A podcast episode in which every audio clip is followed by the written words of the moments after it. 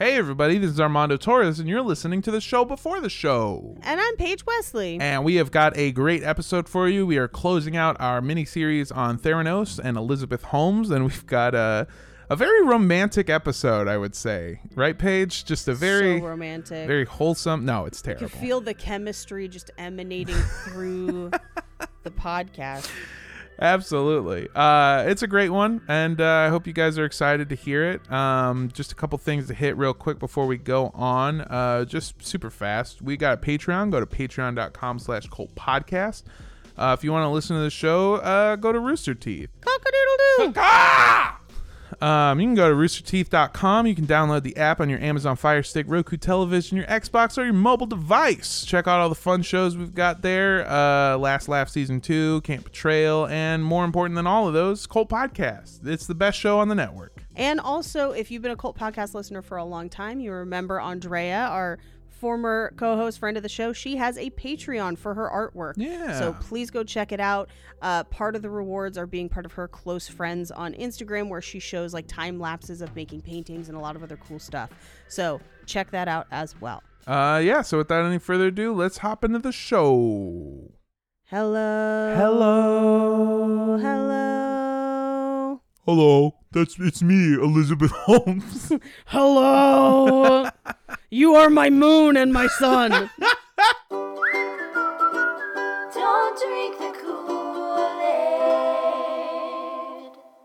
the purposes of this podcast, we define a cult as organizations that rally behind an entity or leader who espouse beliefs outside the norm, Organizations that require physical or monetary sacrifice as a condition of membership. organizations in which the doctrines followed by the leaders are different than that of the followers, Organizations in which isolation is encouraged either by commune living or by a policy of disconnection from outside relationships. and organizations that actively recruit new members. All cults might have some or all of these traits, and as always, These are our opinions. thank you for tuning into cult podcast i'm paige wesley And I'm Armando Torres. and with us we have It's a me, a Mario. It's Chris Pratt, everybody.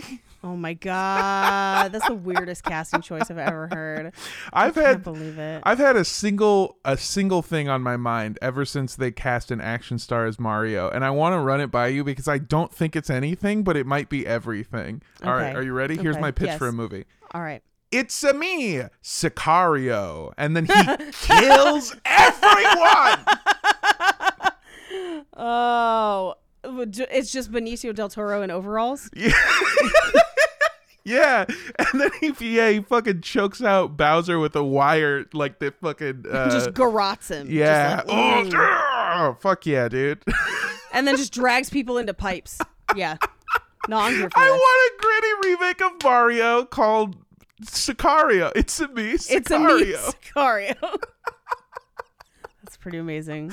okay, good. I'm glad that it's n- not nothing because I have literally been all day. I've been walking around my house going, "It's a me, Sicario." It's it's not nothing, and it's also not the only good idea that we've had. Because I was listening to Behind the Bastards this week, like I was listening to like the back catalog of Behind the Bastards earlier this week, and Robert Evans talks about how he is fascinated with Werner Herzog the same way we are. He's so great. He's like, I don't know. You do, do you have a creepy grandfather too? And I don't mean creepy like in like a inappropriate way. I mean No. like Both of my grandfathers were gr- one. One was great. He has passed on. Uh, my my current grandfather is still alive, and he is also a, a great person. I So- okay, yeah. I want to be clear. When I say creepy, again, I don't mean creepy like like uh like oh I don't want to go to grandpa's house. I mean creepy just like my great grandfather fought in wars and like lost his fucking lost three of his fingers like helping to uh to build the infrastructure in South America. And he just has these stories where he's like, Yep, you know, I was uh, out there working on the pipes, and then uh, this man, John, fell down in there, and I tried to tell them to stop the machine, but they couldn't. So the machine just kind of pressed him, turned him into a John pancake. Saw blood and guts everywhere. Never seen a man do the things that John's body did. Anyway, I was thinking about going to the diner. You guys like chicken fried steak? And it's like, bro, what? Uh, no, I think my grandfather fought in I think Korea. Uh-huh. Uh, but he did not talk about it uh, very much, uh, and and then passed away. So I, I don't know.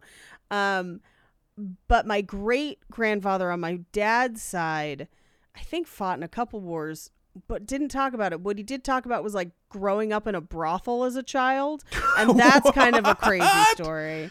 Damn. See, that's what I'm talking about. Werner Herzog has that same fucking like he just like I want to listen to him talk forever, but the way that he describes things are just so beautiful but also like macabre in the same way.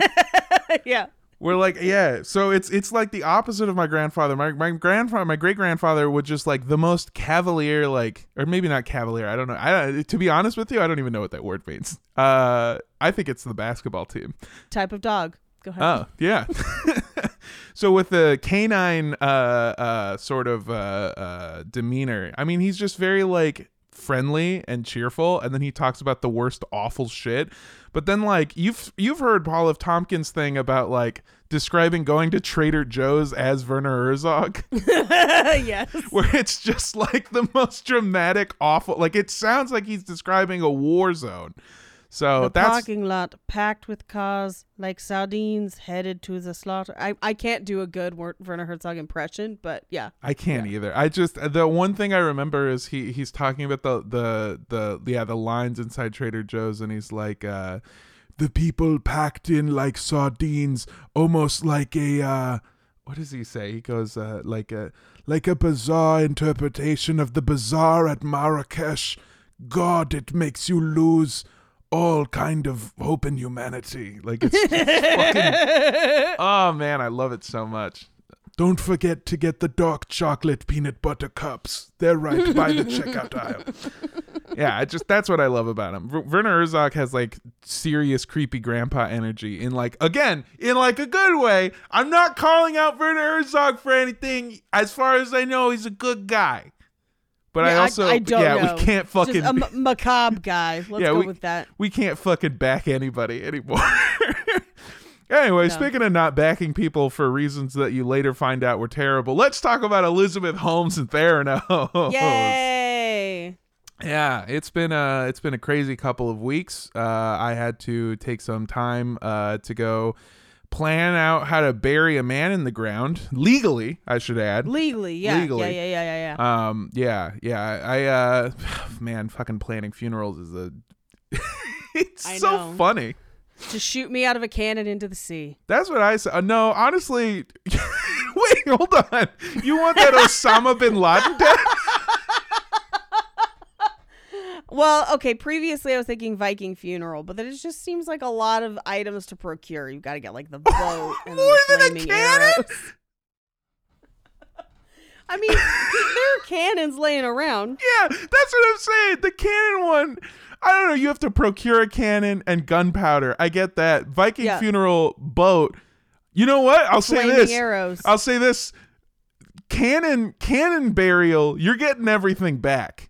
Uh, Viking funeral. You're ruining a boat. You're never getting that arrow back. Uh, and you're definitely losing the deposit on the dock that you rented for this. Yeah, yeah, yeah. Absolutely. Okay, you know what? I'm on board with cannon death.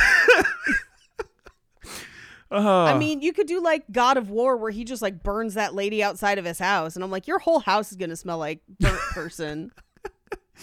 Yeah, I, uh, yeah, my thing was that I just wanted to. I told them like, when I die, just fucking throw me in a trash can. Like that's oh, it. like That's- Frank Reynolds on Always Sunny. Yeah, just throw me in the nearest fucking garbage can, and they're like, "That's illegal." And I was like, "Yeah, but then the police have to solve what happened, and then it's on them, and then they got to take care of my body, and then you don't have to do shit." So it's There pretty great.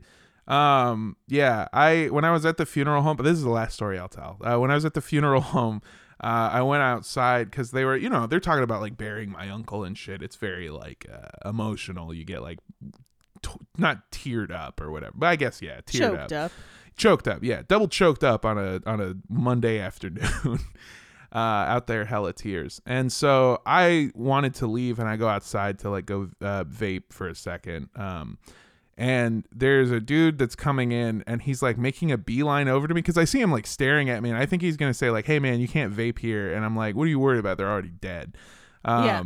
but he, he walks over to me and goes hey um I just want you to know, like, um, I got a client coming through here right now, and uh, yeah, like, I just don't want it to be weird for you. And I'm like, a client, just bring them in here, dude. Just like, Oh, and he meant a body. he meant a body. he said, I got a client coming through, and I said, yeah, man, that's totally fine. And then he started wheeling a dead body through the doorway, and it got fucking caught on the thing, like, oh um, no. the little thing by the uh uh what is it like the thing that they put in front of parking spaces so you know not to go any further Pylons, yeah. yeah yeah the pylons well it got piled up on the pylon and he like kept trying to do it and he pulled the body a little too hard and the thing fucked up and he almost dropped a dead body Oh no. and i'm standing there like bro i'm giving you my uncle's body show me that you know how to handle a body and then he he looked at me and he was like, "I'm sorry, that must have been like very traumatic for you." And I was like, "Yeah, as a customer."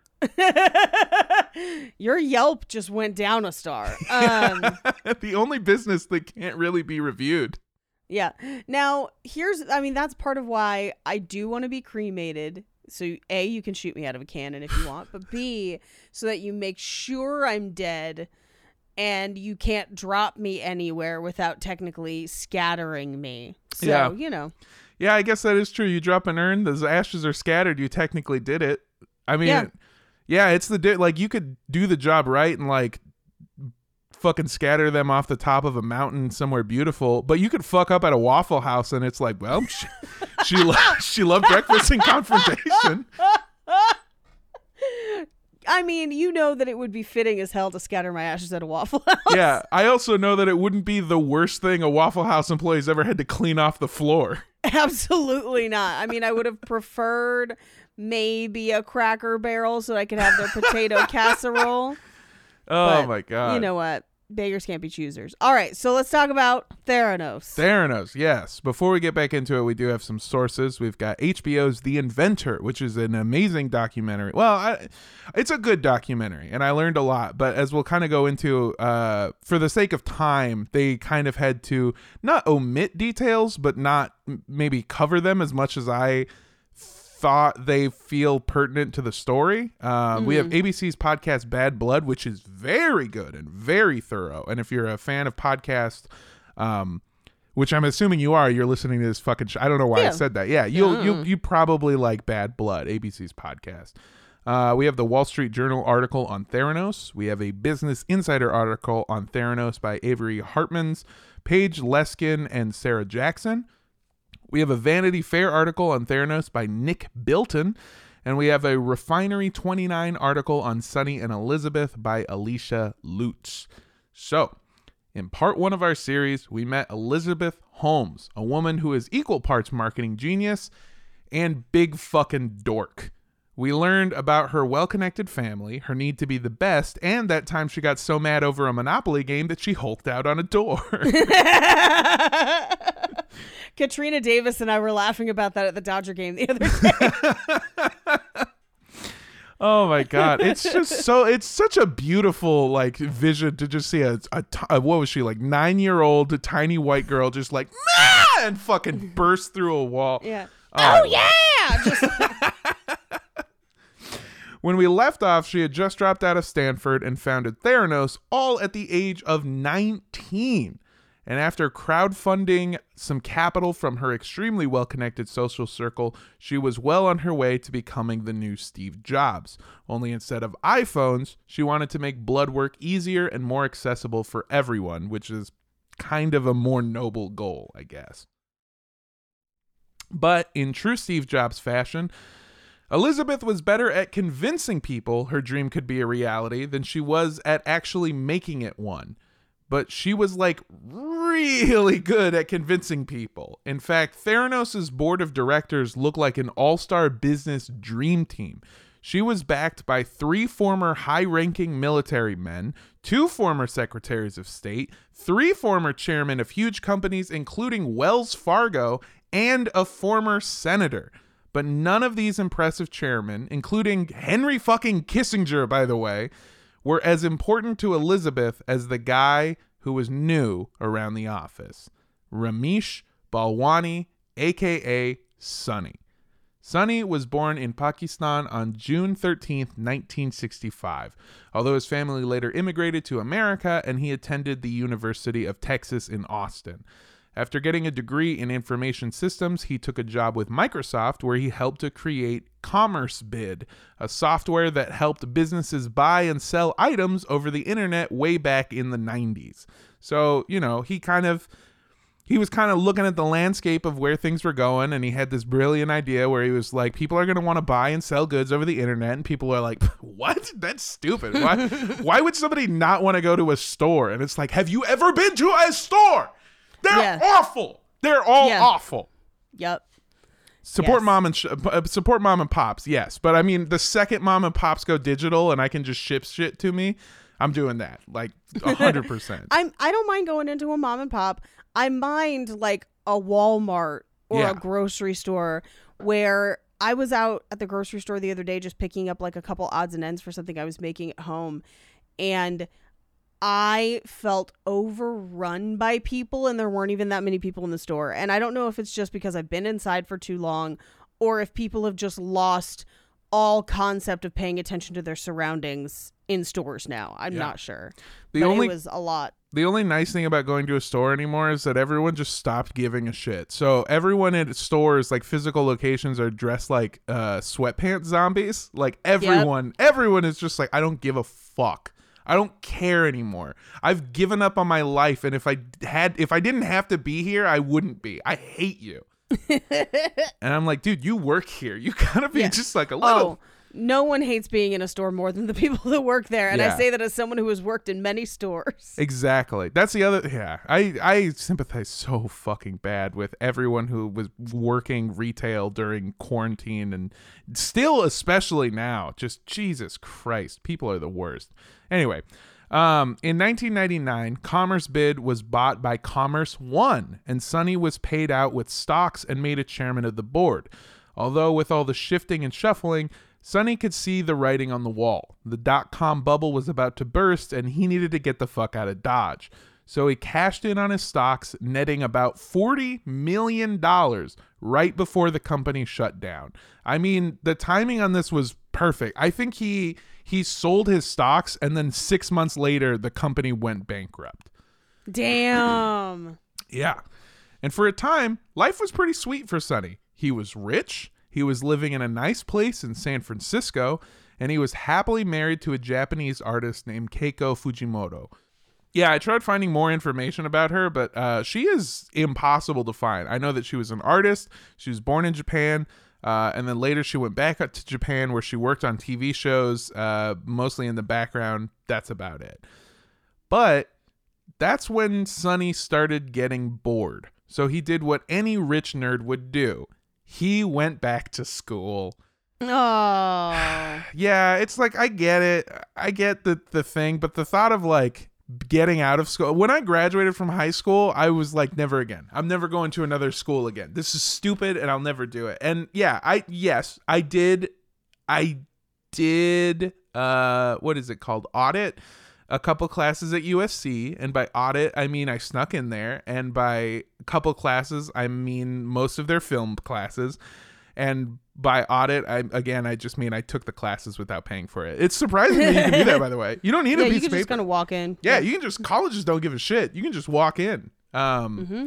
Anyway, yeah, he went back to school. He started attending Berkeley sometime around 2000 to get a master's in business administration. And he was such a good student that in 2002, he was asked to attend a Mandarin intensive summer program in Beijing, China. Ooh. Yep, and that is where he met an 18 year old high school student from America named Elizabeth Holmes. Ah, because she designed that that software that like translates stuff into Chinese characters. Yes, exactly. Okay. If you are familiar with the story of Theranos, then you already know why this is kind of suspect. And if you're not, spoiler alert, these two hardcore get it on. Damn. yeah. And there is nothing weirder than a dork on dork relationship, but this one takes the fucking cake. Well, okay, 1965. How much older is he than her? I mean, He- like, At the time, Sunny was 37 years old. Oof, and she's 18. She is 18 and again, I mean, I know that she's she's like of legal That's age. le- that's legal. It's still creepy. Yeah, because she's still a high school senior. Like she's still Yeah. in high school. This guy has gone through high school, college, owned a company, sold the company, took the money out of the company, watched his company burn to the ground, and is in the middle of a marriage, by the way, because he's 37, married, and in college for the second time. And that's I'm looking at pictures of him right now. yeah, he looks he, he um I bet he's I- I- really funny. He's not an ugly dude, I, I guess. That He just doesn't stand out all that much to me, I guess. No, no, no. But you know who did stand out was the uh, the summer program star pupil. Elizabeth was driven, younger than almost every other student, and spoke the best Mandarin of anyone in the program. And the two really seemed to hit it off, but claimed that quote unquote totally nothing happened at all while they were in Beijing. Ooh. Ugh. However, when they both returned to the States after nothing happened, they kept in close contact via email. And after graduating from Berkeley in 2003, Sunny decided to continue his quest for higher education. And by that, I mean he divorced his wife and started attending Stanford, where Elizabeth Holmes was a sophomore. But, ag- Oh no. Yeah. this is really upsetting. but again, they claim that nothing happened. And I know all of this is technically legal. Under the letter of the law, it Mm-hmm. is legal. That doesn't mean it's not fully uncomfortable. Yeah, it's fucking weird. He's okay. Like Yeah. she's she's 19, trying to figure out what she wants to do with her life, and he is a 30 year eight 38 year old uh, former business owner who like who basically has done exactly what she wants to do uh successfully. So already there's like the power dynamic of age uh there's the power dynamic of like she wants to get into the same type of shit. So he has like all these connections all these people he knows.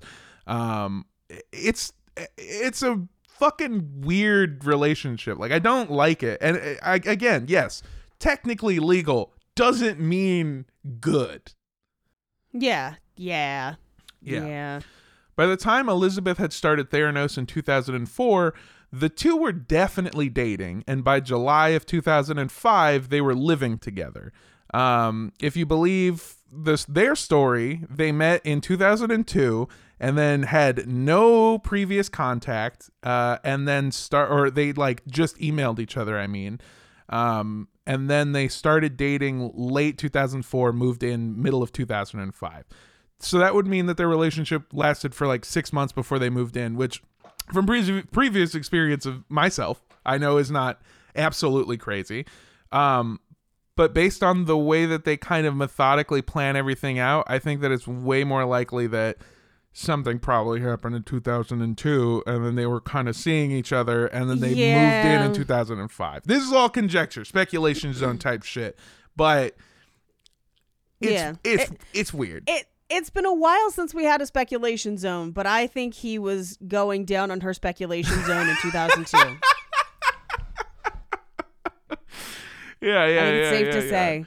I uh, I see now where her inspiration for just a small prick came from. Uh, Oh, oh, oh, Ba-boom! insulting a man's honor. Yeah, yeah. And, Uh, and by the way, don't feel bad for Sunny because this guy's a fucking piece of shit. All right. okay, cool. Then I'll let it slide. Yeah, yeah, yeah. Fuck this guy. To an outside observer, they might have looked like a power couple, but on the inside, the relationship was weird and kind of sad. Thanks to the ongoing trials that would come later, we have some, uh, actually, not even some, we have tons of text messages and stories about their personal dating life. Elizabeth was madly in love with Sunny. In fact, she would text him stuff like, and this is a direct quote, Oh no. you are the breeze in the desert for me, my water, my ocean, meant to be only together. To which Sunny responded, Okay. Okay. yeah. I was joking. I didn't realize that was the real. Oh god, oh, that's so terrible. He just said, Okay. Not even, not even an "I love you." like, okay. Uh, She also had cute nicknames for Sunny. Uh, she called him my tiger and my king, um, which is like kind of I don't know. Sunny Sunny was born in Pakistan and then grew up in India and then she and then came to America and she's calling him like my tiger, which I it's like I don't know, feels kind of like racist a little bit, but I, I don't know. Ti- Tiger's a, a strange one. Uh, King, I feel like m- modern day parlance, there's a lot more king being thrown around. yeah, Like, you know. but in 2005, Paige. I know. Well, I'm trying to think back to 2005, and I was 17. I had. I was driving my parents' Honda CRV, still going to high school. Hell yeah. You know, I would have never called a boyfriend Tiger because I was so alone. Oh my god. Yeah, so she she had cute nicknames for him like Tiger and My King, but Sunny had a cute nickname for her too. He called her Elizabeth, which was short for Elizabeth Holmes.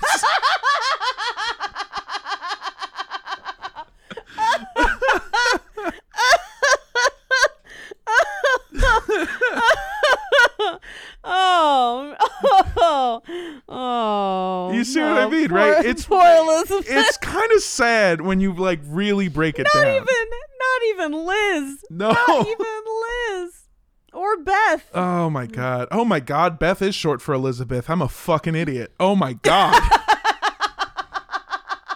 I thought women were just named Beth. I had no idea. Oh man. Oh my God. Also, according to the defense in Elizabeth's ongoing trial, Sunny was manipulative and controlling. Uh, apparently, he would often tell Elizabeth what to eat and what she could wear. As terrible as that is, by the way, I wonder how controlling you can be over someone's wardrobe when they only wear wear black, black turtlenecks. turtlenecks. Yeah, your two options are like undercover spy or tech mogul that is riddled with cancer. Those that's it. Those are your two choices. Oh man. Oof magoof. That like that's terrible. I mean, we covered on Romancing the Pod, we did Fifty Shades Darker Uh-huh. just a couple weeks ago, and there's a, a whole discussion about Christian ordering for her. And I feel anytime I hear about somebody telling their spouse what they should eat or controlling what they should eat, I get real triggered. I'm like, Mm-hmm. no, this is bad. Like, absolutely not. I I want to do that, but I want to do it real bad. Like uh she's going to she's to be like Eat the nacho cheese. Yeah, exactly. She's going to be like I I want to I want to get a salad and I'm going to go sweetheart. No. She'll take the chicken fingers.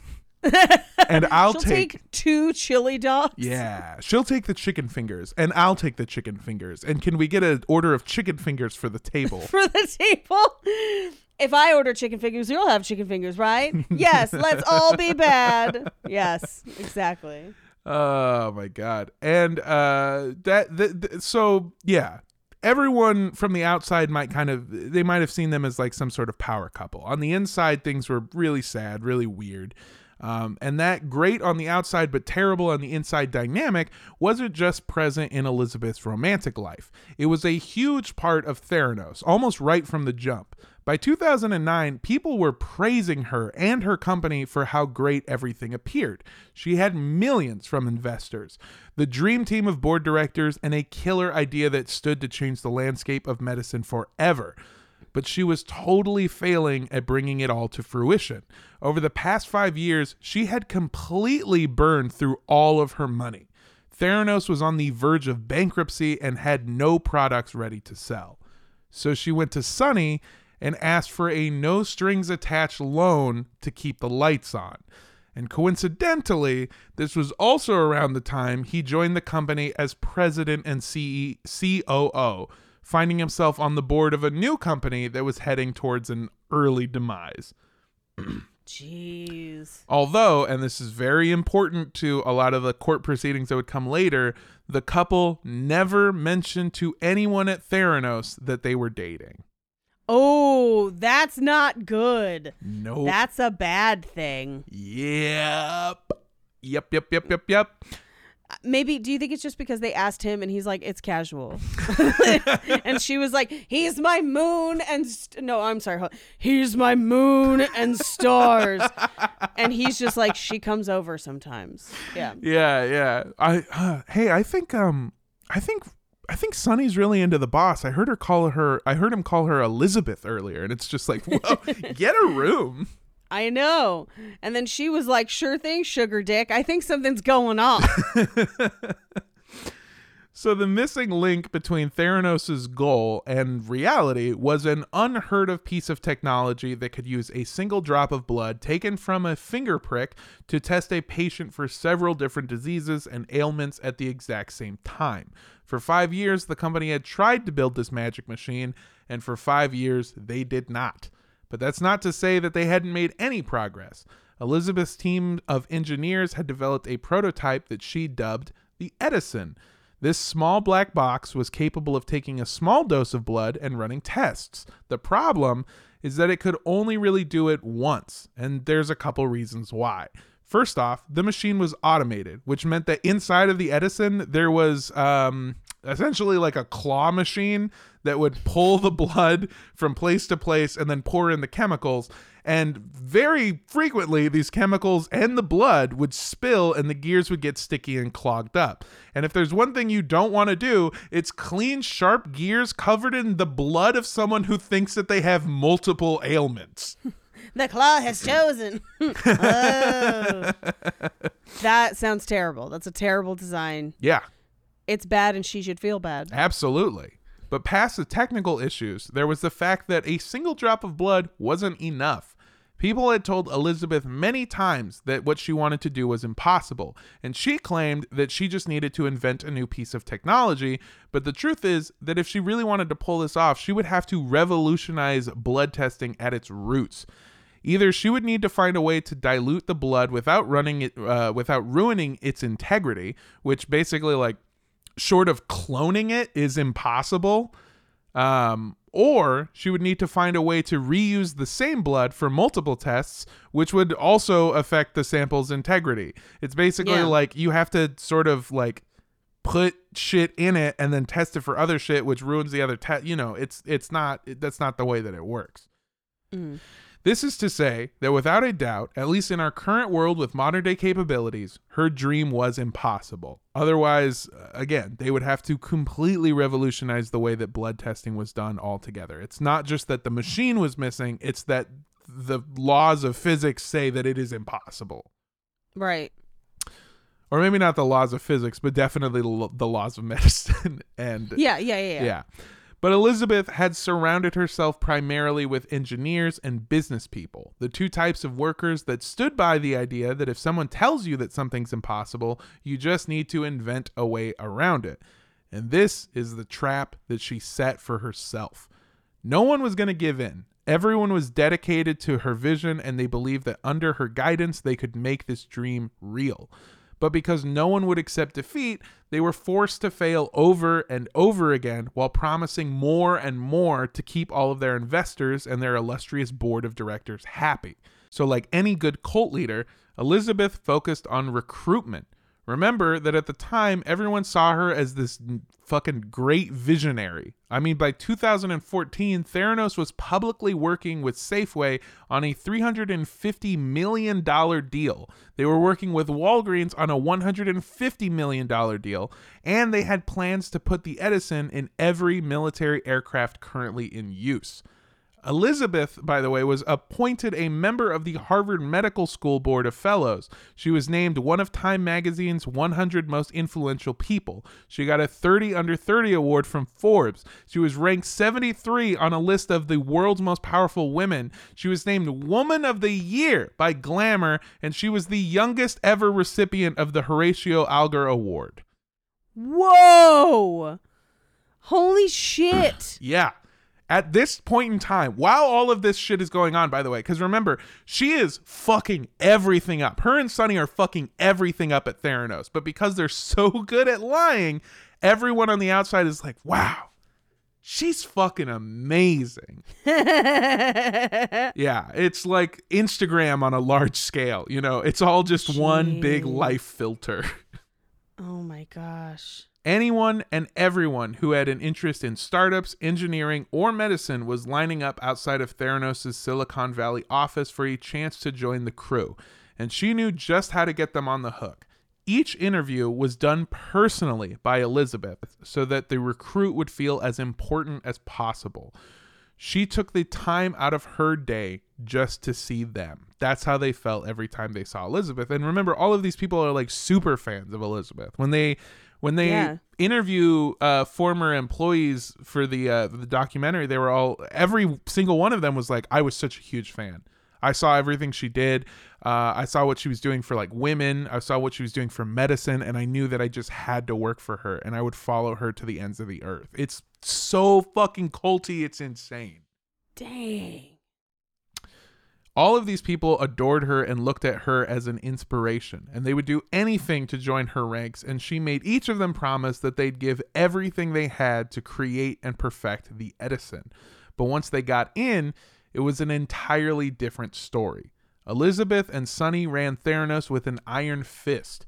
In order to deflect attention away from the fact that the Edison didn't work, they had to create some sort of boogeyman, a tactic that we have seen on this show far too often. It, it- So Yeah, often. it- Cult 101. yeah, if you if things are going bad, it's gonna be your fault. But if you can push the blame onto somebody else, then it's like everyone feels closer to you and they feel like they're being persecuted from the outside. So Theranos picked the most obvious boogeyman available Big Blood. Uh, and by that I mean uh, not like a giant gang member or something. I mean, Because I was like, I think you just like his name is Jeff. yeah, man. I'm you know I'm part of the Bloods, but I'm six foot seven. I don't really talk about it. Um, I don't know why you had to bring yeah. me up. That's kind of fucked, dog. Piru, more like Hyru, right? Because I'm tall. yeah, I I mean uh I mean I mean like big blood, like the industry. As we covered last week, blood work, at least here in the states, is dominated by like two major corporations. These companies were two of the most vocal advocates for investigating Theranos and the Edison, half because they knew that their goal was dangerous and impossible, but also half because if it was real, they would be completely fucked. So Yeah, absolutely. Win win for them, really. Elizabeth and Sunny used this to their advantage and went into what they called stealth mode. They had all of their employees sign extensive NDAs. Uh, they kept access to the prototypes under lock and key, and they monitored all employee communications secretly while simultaneously not allowing any of their investors to see the Edison in action or how to, to learn how it worked. Dang. Also, I just want to say that I'm sure that Sunny was. I I think Sunny was the one they proved that that said that they should go into stealth mode, like super stealth mode, is I think what he called it. And I could just imagine Elizabeth going and opening like a secret door in her closet and getting like an even taller turtleneck. Taller turtleneck. stealth mode activated. So yeah, they didn't let anyone they didn't even let their investors see how it worked. And their claim was that all of this stuff would prevent their proprietary technology from being sabotaged or stolen, but in reality, it was to cover up all of the damage control they were running to keep the lie of the dream alive. Because at a certain point, their main focus shifted. Safeway backed out of the deal with Theranos after years of missed deadlines. Sunny's claims about the Edison being in military planes was more of a goal than a real deal, and in fact, in his trial, that's like one of the main things is that he lied to investors uh, about how certain he was that he could do that thing. It, I- it seems like he just took a look at the board and was like, "Yeah, there's a bunch of military guys on there. I bet we can make that work," and just kind of ran with it. And even Dang. worse, the company's trial run in Arizona uh, through Walgreens had proved how faulty their tech really was. They had to lie about having a working thing until they could actually make one real. So instead of putting an Edison in every store in Walgreens in Arizona, which was the initial idea, right? That there would just be a thing. Right. You go there, Yeah. you take a prick of blood, you put it in the machine, machine goes boop boop bop, fucking claw machine tells you that I don't know, you got You have AIDS. yeah, Yeah. and you're just like, oh, great! I'm gonna go buy some condoms and uh, a misshapen fucking peanut butter egg from Reese's. Awesome, thanks Walgreens. That was Yeah. the plan. Um, instead, Theranos claimed that that if they put their technology inside of Walgreens, it would be at risk. Like somebody would come in and steal it and like reverse engineer it. uh, or it could break or something like that, and they didn't want that. I mean, that happen. makes sense. Yeah. Like, like I know that sounds crazy, but I, I get where they're coming from on that. Yeah, yeah. A- again, it was it was because they didn't have anything, but they Right, right. I know they're doing it for the wrong reason, Yeah. but also if they had managed to do what they set out to do, yeah, I get yeah, it. it makes sense. That's what I'm saying. So like everyone else who who thinks that it's definitely real is just like, uh, yeah, yeah, okay. So instead, customers would go to Walgreens, they would give a small sample of blood, and then that blood would be shipped back to Silicon Valley where it would be tested on site. Only again, the machines didn't work. So Theranos spent millions of dollars on buying commercially available blood work machines from the very competitors that they claimed are trying to That they steal were their trying secrets. to beat. Yeah. In a hidden lab on site, they dilute the blood until it was mostly water. Uh, they would run their tests and then they would ship the results back to Arizona. Although realizing that the blood samples were too small to work on traditional machines, Theranos switched to traditional blood sampling, which meant that customers coming into Walgreens to avoid Had to just give blood like anything else. yeah, they would come in uh, trying to avoid a needle, and then instead of having a doctor do it, they would just have a fucking Walgreens employee take their blood, which is like again. No slight towards uh towards any retail workers, but I don't want you to fucking put a needle inside of me. All right, I don't even want the doctor to do that. I'm terrified. I mean, they'd have to be a trained phlebotomist no matter what, even though they're a Walgreens employee. uh, you'd think so, right? But instead, What the fuck? No, oh my god, that's terrifying. Theranos just hired people. Uh, they hired phlebotomists to come in and train Walgreens employees on how to do it, and they would give them like a quick two-hour seminar, and then be like, "All right, you got it. Later." Mhm. Fucking Jeez. terrifying shit. Also, by the way, in case you're wondering how they were able to get these investors um, in the first place, like Walgreens in general, they did the exact same shit. So when an investor from Walgreens uh, would come to the Silicon Valley thing, they would take a small finger prick of blood. Uh, and then they would take that, put it into the machine, pop it in, and then Elizabeth Holmes would go like, "Okay, well, we're gonna let that run, and uh, why don't I come show you the rest of the building?" Then they would leave the room, and an intern would run in, take the blood out of the machine, run it to the secret lab. They would do the tests there, and then they would run back, put the blood back in, and then uh, uh, like program the results into the actual machine. oh my gosh. Yeah. Jeez. The company was spending so much time and money on training people uh, to take the samples. Uh, they were training people that ran the machines, and they were dealing with horrible customer feedback that they had no time to actually work on creating a version of the Edison that fucking actually worked. You know, they they, they were just they were so busy putting out fires they couldn't build anything else. Wow. Okay. Yeah. Again, the other thing too is is that like because they didn't want any uh they didn't want anyone who could tell you that things were not the way that they were supposed to be. So that's why the Right. people taking the blood were trained by other people because they wouldn't complain. And the people running the tests weren't they weren't necessarily like the most qualified people for that job because a qualified person would see this and be like this is all fucked up. We can't be doing this. Right. Right. So that's why everything was all fucky. And despite all of this chaos, Elizabeth and Sunny tried desperately to keep their employees on their side. They would use any small victory to make it seem like they were killing it, and they used every failure as an excuse to blame the evil corporations that opposed them. The best part of the HBO documentary is when they have they show this meeting where they announced that the FDA approved them to test for one singular disease, which by the way, it was herpes. The the disease that they were able to test for was herpes. And I don't know if this was on purpose. Uh, but they made the perfect choice to celebrate being able to legally test another person for herpes.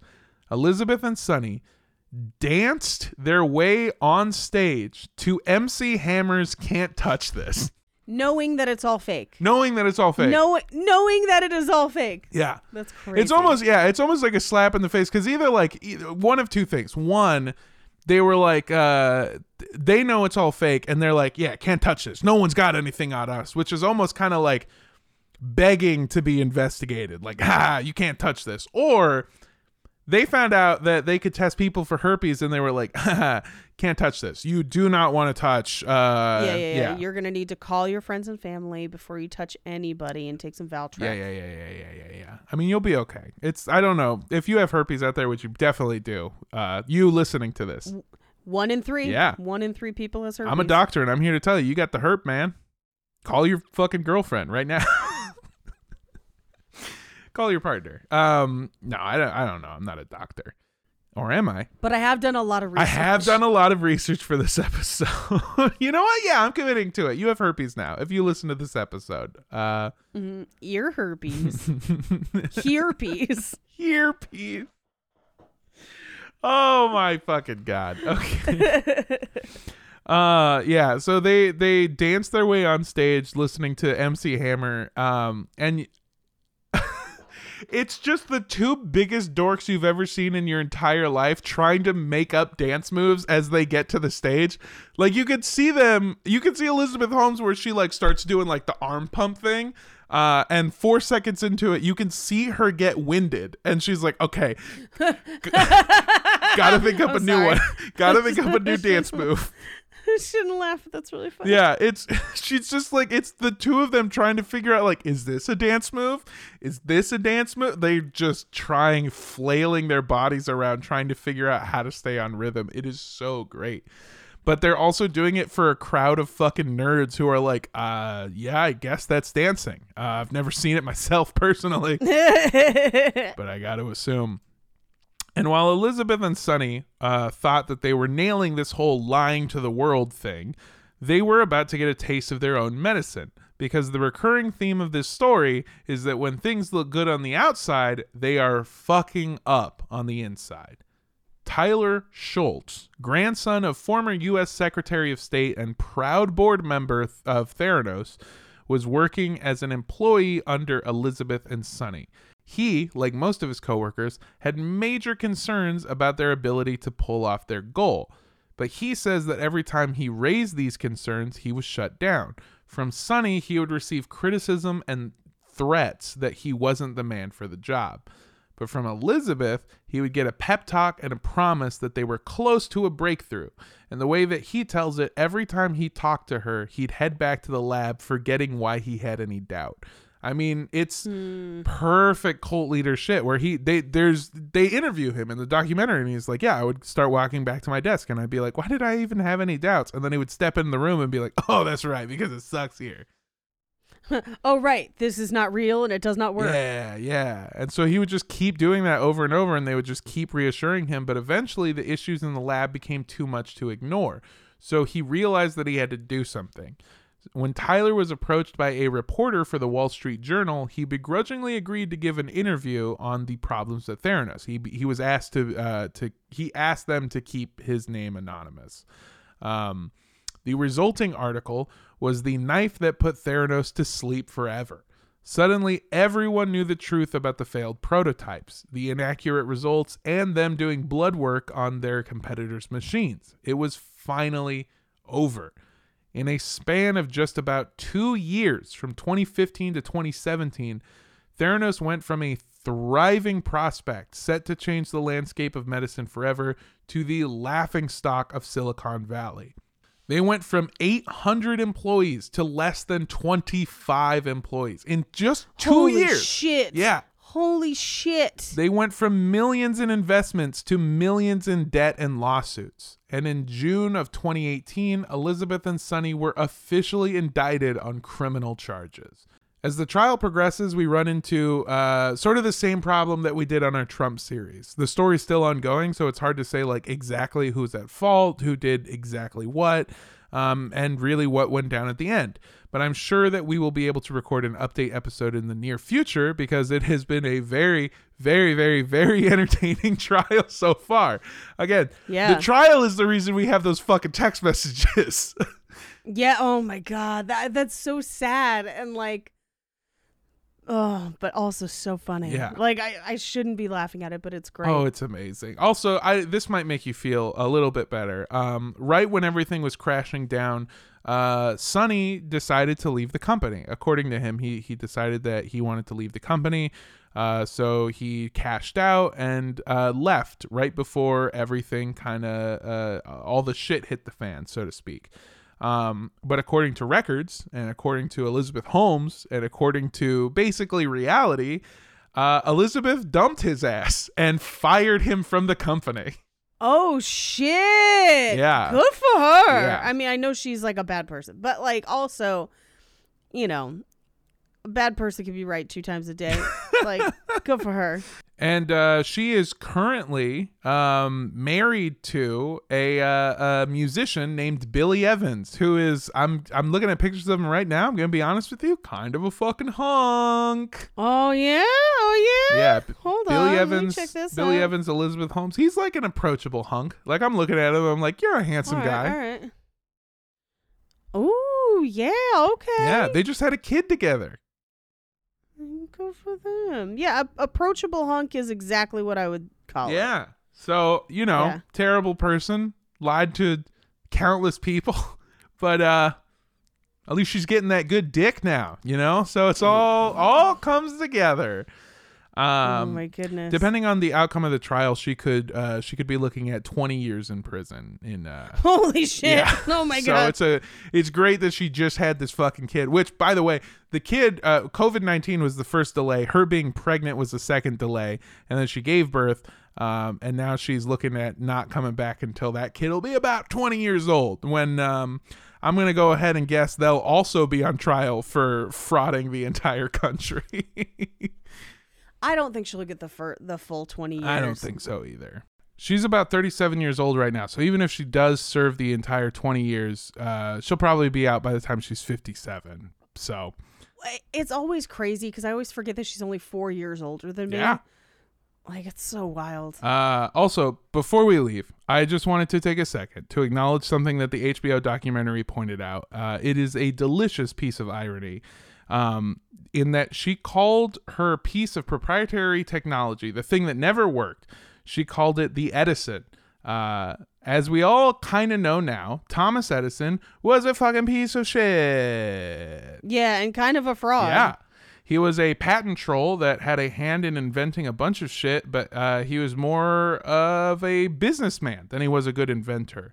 Uh, he tried desperately to set back Nikola Tesla. He patented thousands of inventions under his name, even if he wasn't the one that invented them. Uh, and he even stole the design for the light bulb, but he did it with style. He invented a persona for himself, uh, the man that could do anything and he had a tendency to promise way more than he could actually deliver. In 1878, the New York Sun printed one of his claims that he had solved the mystery of the incandescent light bulb, while others, including the man that he stole it from, uh, couldn't. Basically, no matter what happened, the filaments kept uh, burning up and they wouldn't stay lit for very long. So it was basically just like having almost literally an electric candle. I mean, it really wouldn't do anything. It couldn't last for very long. But the truth is, is, uh, is that Edison was just as stumped at how to make them work as anyone else. And when reporters and investors asked for demonstrations, he would fake those demonstrations. Uh, and he kept journalists on his side by giving them stock in his company because no one wanted to report on a failing company that stood to make you a shitload of money if it went right. So for four years, Thomas Edison scrambled to make his inventions work, but kept coming up short. And then, right before his money and credit ran out, he and his crew of engineers were able to solve the issue. So, in many people's minds, all of the lying was worth it. Otherwise, we may have never had the light bulb. This is to say that, honestly, I truly think that Elizabeth Holmes had the best intentions when she started out as opposed to like a Carlos Castaneda type who was just like a liar from the jump. Um, Right. I think that Elizabeth was an extremely privileged kid who was told that she could do anything that she wanted to uh, and refused to take no for an answer, even if the question was, is this physically possible? I also think that she was incredibly driven um, and had an entire life where she excelled where other people couldn't. You know, she was she really did a lot of the work. I don't want to I don't want to uh I don't want anyone to think that I'm saying that she's not smart or that she's um that she's not good at some of the stuff that she wants to do because she is. She's proven that time and time again. I mean, she's fucking brilliant. Uh, but when someone has a noble cause, or at least one that is noble to you, and they seem as determined as Elizabeth was, uh, that causes a lot of people to follow them. She convinced hundreds of people to give her countless hours of their life. She convinced dozens of investors to give her millions of dollars. And some of the most powerful people were convinced to put their credibility on the line for her dream. It just goes to show that no matter how smart or powerful you are, you can always fall victim to a cult like movement. And that is the end of our series on Theranos and Elizabeth Holmes. Woo! Yeah. Oh, thank you. I, I mean, those text messages I think are still my favorite part, Text messages. and the fact that he just calls her Elizabeth. oh my god. That's great. They're so great. The trial is so so so so telling. Yeah. Oh, oh, yeah, yeah. I mean, I don't think she'll get full time, but I'm really interested to see kind of how it shakes out. Yeah, yeah, me too. And we'll definitely do uh, an update episode uh, in the future uh, for sure. Absolutely. Um, yeah. Well, thanks, thank you, Paige. Thank you so much for joining me and letting me uh, talk. Let me fucking rant about Elizabeth Holmes for two episodes. Um, I had a lot of fun, and uh, I'm gonna, I'm gonna. Hey, if you've got uh, a great invention, uh, then you might love this week's episode sponsor, um, the Armando Torres School for Inventoring. Yep, that's right. Come to me and give me your idea. And um, I promise. I don't know if you can hear this, but I'm audibly crossing my fingers uh, behind my back. I totally promise that I won't patent it and steal it from you. Um, yeah, I'm gonna steal all your. That's great to hear. I'm gonna steal everyone's. Good to hear. Yeah. No, uh, our episode is actually brought to you by our wonderful, amazing Patreon donors. You can go to patreon.com slash cult podcast. Check out all the tiers and rewards we have there. Um, yeah, patreon.com slash cult podcast. Uh, if you want to listen to the show somewhere new, may we suggest Rooster Teeth. Cock-a-doodle doo. Yes. Go to roosterteeth.com or download the Rooster Teeth app on your uh, Amazon Fire Stick, Roku television, your mobile device, all that good stuff. Um, yeah. And uh, if you're looking to find me on the internet, I am on Instagram, TikTok, uh, Twitter, all that good stuff at Mondo Does Stuff. I do Twitch streams, uh, twitch.tv slash Mondo Does Stuff. Uh, go check me out on Funhaus. Oh, and I got I got a song coming out. I ma- I recorded a song and I'm putting it out, and that comes out on October 15th. So uh, go listen to it, I guess, in two weeks. So I guess just wait is what I'm saying, really. Yeah, yeah, yeah. Um, wait for wait it. for it. Wait for it. But yeah, you can go to my Instagram or my uh, Twitter, check the link in the bio, and you can pre-order the or not pre-order, but pre-save the song on Spotify or find more information about uh, how it's gonna be launching. So go check that out. Thank you so much. I love you. Goodbye. Hey everybody, it's your girl. I'm here every week. Um if you want to find me online, you can find me at Paige Wesley on Twitter or at Rampage Wesley on Instagram, TikTok, etc. I am roast battling again on October 12th. So if you want tickets to that, they are up on the Comedy Store's website. And thank you to everyone who came out the last couple of weeks doing shows at JR's, both in Simi and Valencia, and also in Moorpark. It was actually really nice seeing the few faces that were able to show up. That was really great. So thanks for coming out. And um, if you have really hilariously awkward text messages, screenshot that shit. Send it to me. I want. I. I. That is my lifeblood. Please send it to me. I love you all. Thank you so much. Bye. Uh, if you want to follow the show on Instagram, go to at Cult Podcast. Or on Twitter at Cult Podcast Show. Also, send us an email to cultpodcastshow at gmail.com. Or if you have A, Anthony Fauci's pissed, still waiting on it.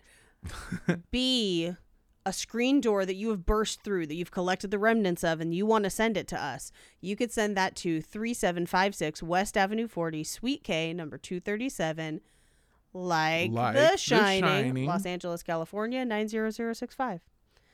And I think for this one, I'm going to say don't drink blood, You're not a vampire. You No. you don't have the skin of a killer, Bella. Don't do it. Stay away. Stop it. Stop it. Uh, and don't drink the Kool Aid. Bye. Bye. Can't touch this. Do, do, do, do, do. Did I ever tell you I went to Can't elementary school with his kids? What?